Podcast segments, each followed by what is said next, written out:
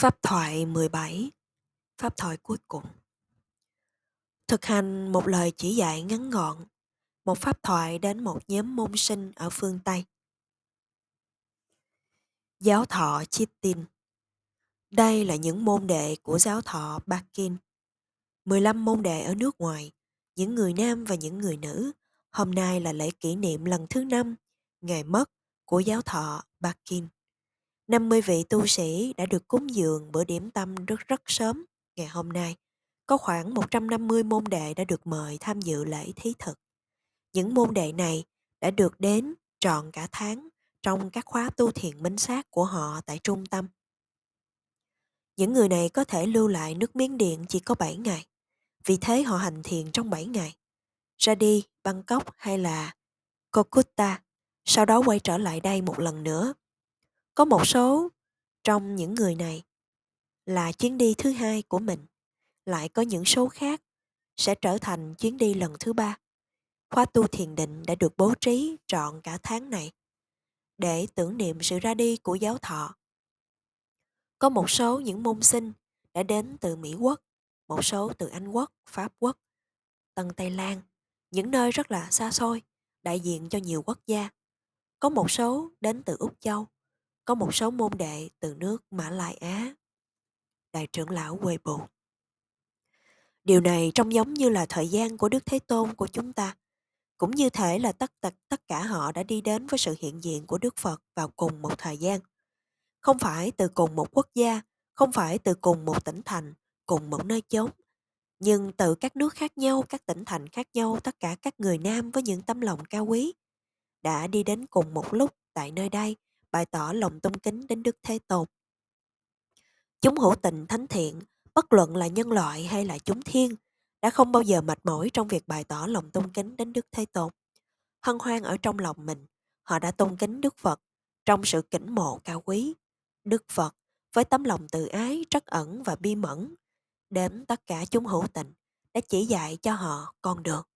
Họ đã nương theo và đã thực hành giáo lý của Ngài với sự ngoan hiền, trong sự khiêm cung, đã trở thành những môn sinh thiện hảo và có quy phạm.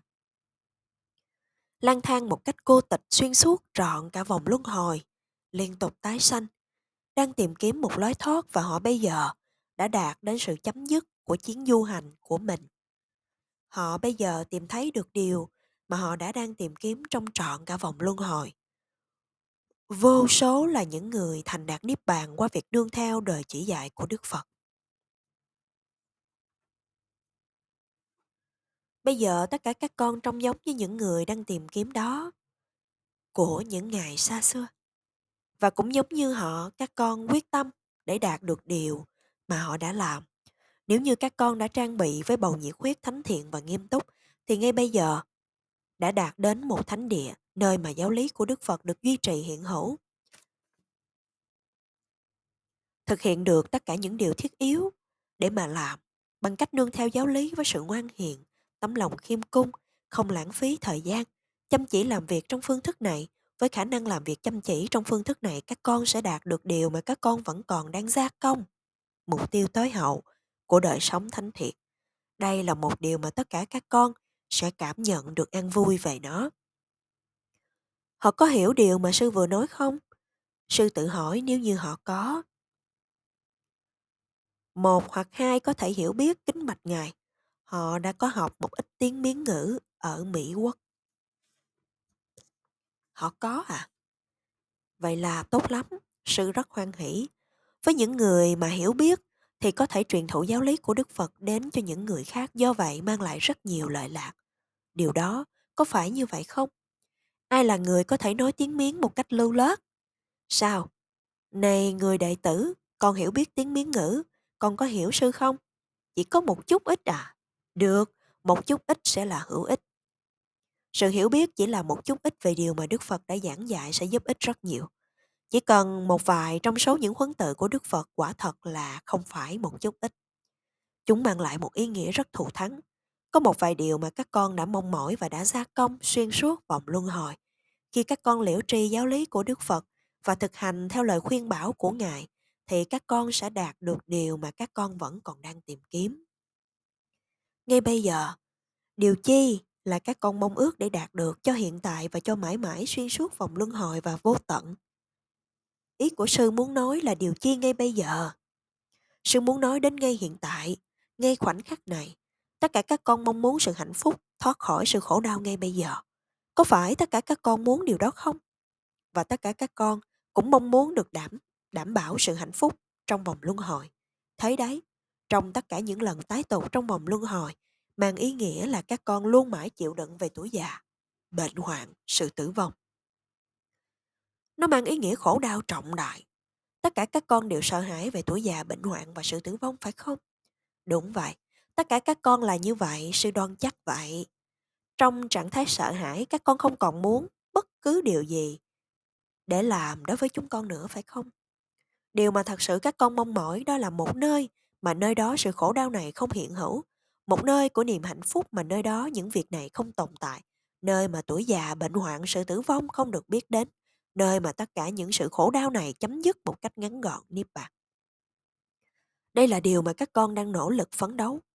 Nếu như các con sẽ thực hành theo những lời chỉ dẫn của Đức Phật với tất cả sự ngoan hiền và lòng khiêm cung thích hợp, thì các con sẽ đạt được mục tiêu của mình, có phải không? Các con sẽ phải hoàn thành tất cả những việc làm của mình, phải đạt được sự thành công, phải đạt được điều mà các con luôn mãi mong mỏi có được. Thế thì, điều mà các con hiểu biết có thể là rất nhỏ bé, chỉ là một chỉ dạy ngắn gọn. Tuy nhiên, nếu như các con thực hành điều đó một cách tinh cận, sự thành tựu sẽ không phải là nhỏ nhoi. Đó là điều mà các con phải nỗ lực phấn đấu suốt cả thời gian dài. Điều đó có thể được xem như là một phần thưởng nhỏ bé. Tuyệt nhiên không. Nó quả thật là một phần thưởng to lớn. Một khi các con liễu tri được sự chỉ dẫn, cho dù là ngắn gọn và xúc tích, và sự thực hành theo điều đó một cách cẩn trọng, không có sự ngừng nghỉ, niềm hạnh phúc sẽ là của các con. Sẽ có niềm hạnh phúc cho tất cả vũ trụ, cho tất cả nhân loại, chư thiên, chư phạm thiên. Cho dù giáo lý có thể chỉ là một vài huấn từ, sự thành tựu sẽ là trọng đại. Tất cả các con mong muốn đạt được. Điều đó có phải như vậy không? Quả thật, nó là như vậy. Thế thì, này đệ tử, các con có thể thuần hóa để nương theo và thực hành sự chỉ dẫn ngắn ngủi đó không? Các con có thể à? Tốt lắm. Giống như tất cả các con vào thời kỳ của Đức Thế Tôn, đã có rất nhiều người đi lang thang trước đó, luôn luôn mãi đang tìm kiếm sự an lạc và niềm hạnh phúc. Họ đã đang tìm kiếm điều mà trước đó đất nhấn ngộ, đất đấng giáng ngộ, vẫn chưa thực hiện sự xuất hiện của Ngài. Họ là những ai vậy? Các con có thể nói toàn cả thế gian, tuy nhiên, sư sẽ đơn cử cho các con biểu mẫu về Sāriputta, Xá Lợi Phất, một Gala Ná, một Kiền Liên, một đôi kiết tượng, người mà sau này họ trở thành đôi đại đệ tử của Đức Phật. Có lẽ, các con đã có sự hiểu biết về câu chuyện của họ diễn ra trước đó.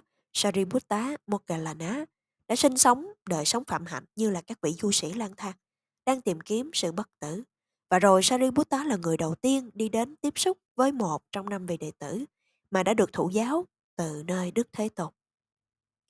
Du sĩ Sāriputta nhìn thấy vị ấy đang đi từ chỗ này đến chỗ nọ để khất thực.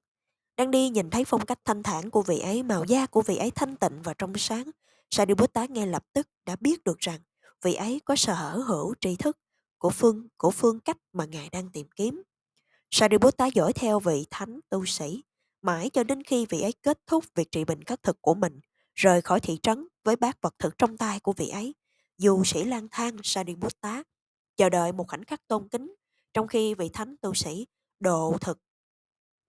Thế rồi Sāriputta đi về phía vị ấy, bày tỏ lòng tôn kính một cách thanh nhã, vấn hỏi vị ấy về bậc đạo sư và giáo pháp mà Ngài đã được giảng dạy.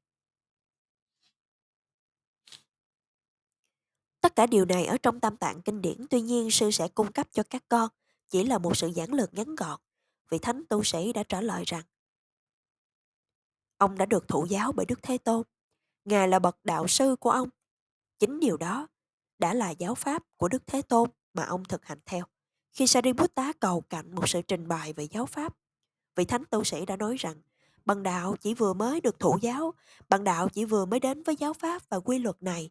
Bằng đạo không thể nào chỉ dạy giáo pháp cho bạn một cách đầy đủ chi tiết được. Bằng đạo chỉ có thể nói với bạn ý nghĩa của giáo pháp một cách ngắn gọn. vị thánh tu sĩ này đã thực sự đạt được mục tiêu tối thượng. Vậy, vị ấy phải liễu tri toàn bộ giáo pháp, tuy nhiên trong sự khiêm cung. Vị ấy tự xưng rằng, ông ta chỉ hiểu biết được có một chút ít, thế rồi Sāriputta, là người mà sau này trở thành nhà giải thích hàng đầu giáo pháp của Đức Thế Tôn, đã nói rằng, Ngài đã không mong muốn được có nhiều, Ngài chỉ mong muốn được nghe một chút ít về điều mà Đức Phật đã giảng dạy. Vị thánh tu sĩ chấp nhận chuẩn y lời thỉnh cầu của Ngài. Vị ấy đã chỉ trao cho Ngài một bản phát thảo về giáo pháp. Thế nào đã là một chút ít? Thế là một chút ít đó chưa bằng trọn một câu kệ bốn câu. Khi Ngài Sāriputta được nghe sự trình bày ngắn gọn về giáo pháp, Ngài đã nói rằng quả đây là đầy đủ đối với mình, không bị vẩn đục, quan kiến thuần tịnh về toàn bộ giáo pháp, đã được khởi sanh trong con người của Ngài, sau khi đang được nghe chỉ là một chút ít giáo pháp. Thế là giáo lý, dù chỉ là một vài huấn từ, tuy nhiên sự hiểu biết của Sāriputta quả nhiên không phải là một chút ít. Ngài đã liễu tri toàn bộ giáo pháp. Thế thì này các đệ tử, các con cũng liễu tri có một chút ít phải không? Vậy thì nếu như các con làm, thực hành theo lời khuyên của Đức Thế Tôn, thì sự thành tựu của các con sẽ rất là to lớn. Sư, lẽ tất nhiên là không thể nào nói được ngôn ngữ của các con. Tuy vậy, các con, này các đệ tử, nếu như các con hiểu biết được một chút ít, truyền trao giáo lý đến cho bạn hữu của mình, thế thì tất cả các con có được sự hiểu biết một chút ít về giáo pháp. Các con không có thể làm được điều này sao? Sư thì đoán chắc rằng các con có thể. Tất cả các con đã có sự kiến tạo. Từng mỗi một người trong các con những pháp toàn thiện cao quý. Đó là lý do tại sao tất cả các con ở đây, để đi đến từ nhiều quốc gia khác nhau, những đất nước xa xôi, khoảng cách xa, rất xa từ nơi đây. Tuy nhiên, vì lẽ các con có được đầy đủ pháp toàn thiện, tất cả các con đã đi đến đây ngay cùng một thời gian, cùng một lúc từ các quốc gia khác nhau. Sau khi đã được tiếp xúc ở đây, các con mong muốn được liễu tri giáo pháp. Thế là các con được nghe giáo pháp. Các con đã học được lời khuyên bảo của Đức Phật.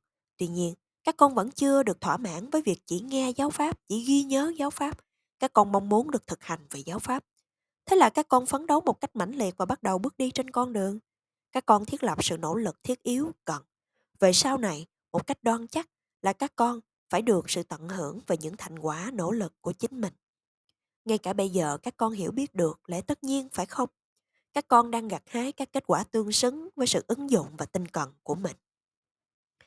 Tất cả các con nơi đây, ngay bây giờ, là vì các con có được đầy đủ các pháp toàn thiện để làm như vậy. Đức Thế Tôn đã nói rằng, nếu như các con an trú với Pháp Bảo và thực hành theo giáo Pháp thì các con đang ở cạnh bên Ngài, cho dù phần thể xác các con có thể là mút tận đầu kia của vũ trụ. Ngược lại, nếu như các con ở cạnh bên Ngài, ở sát bên Ngài, rất là gần gũi, để mà các con có thể nắm được giáo y của Ngài với đôi tai của các con. Tuy nhiên, nếu như các con không thực hành theo lời chỉ dẫn của Ngài và tu tập giáo Pháp nương theo những huấn từ của Ngài, thì trọn cả một khoảng cách xa xôi của vũ trụ giữa Ngài với các con. Tuy vậy, các con sinh sống trong các quốc gia khác nhau, xa xôi, rất là xa. Và thế mà, tất cả các con rất gần gũi với Đức Thế Tôn. Sau khi thực hành theo lời chỉ dẫn của Ngài một cách cẩn mẫn với sự ngoan hiền thích hợp, các con đạt được điều mà các con mong ước. Các con sẽ chiến thắng mục tiêu mà các con đã phấn đấu xuyên suốt vòng luân hồi. Vô số các bậc thánh nhân là những vị đã bước trên con đường đạo dẫn đến Niết Bàn. Hơn nữa, các con từ những quốc gia khác nhau, các tỉnh thành khác nhau, tất cả các bậc thánh nhân đã đi đến cùng một lúc ở nơi thánh địa. Nếu như các con thiết lập đầy đủ sự nỗ lực cần, làm việc một cách cần mẫn với tất cả sự khiêm cung, thì các con sẽ đi đến mục tiêu của mình. Đây thực sự là một cơ duyên cho niềm hạnh phúc và hân hoan, duyệt ý. Tất cả chúng ta không thể nào ngăn được trạng thái hân hoan trong tinh thần, sự khen ngợi và lòng tán thán các con. Đang khi nhìn thấy lòng mộ đạo, nhiệt huyết của các con, sư chúc tất cả các con thành công. Lành thai, lành thai, lành thai.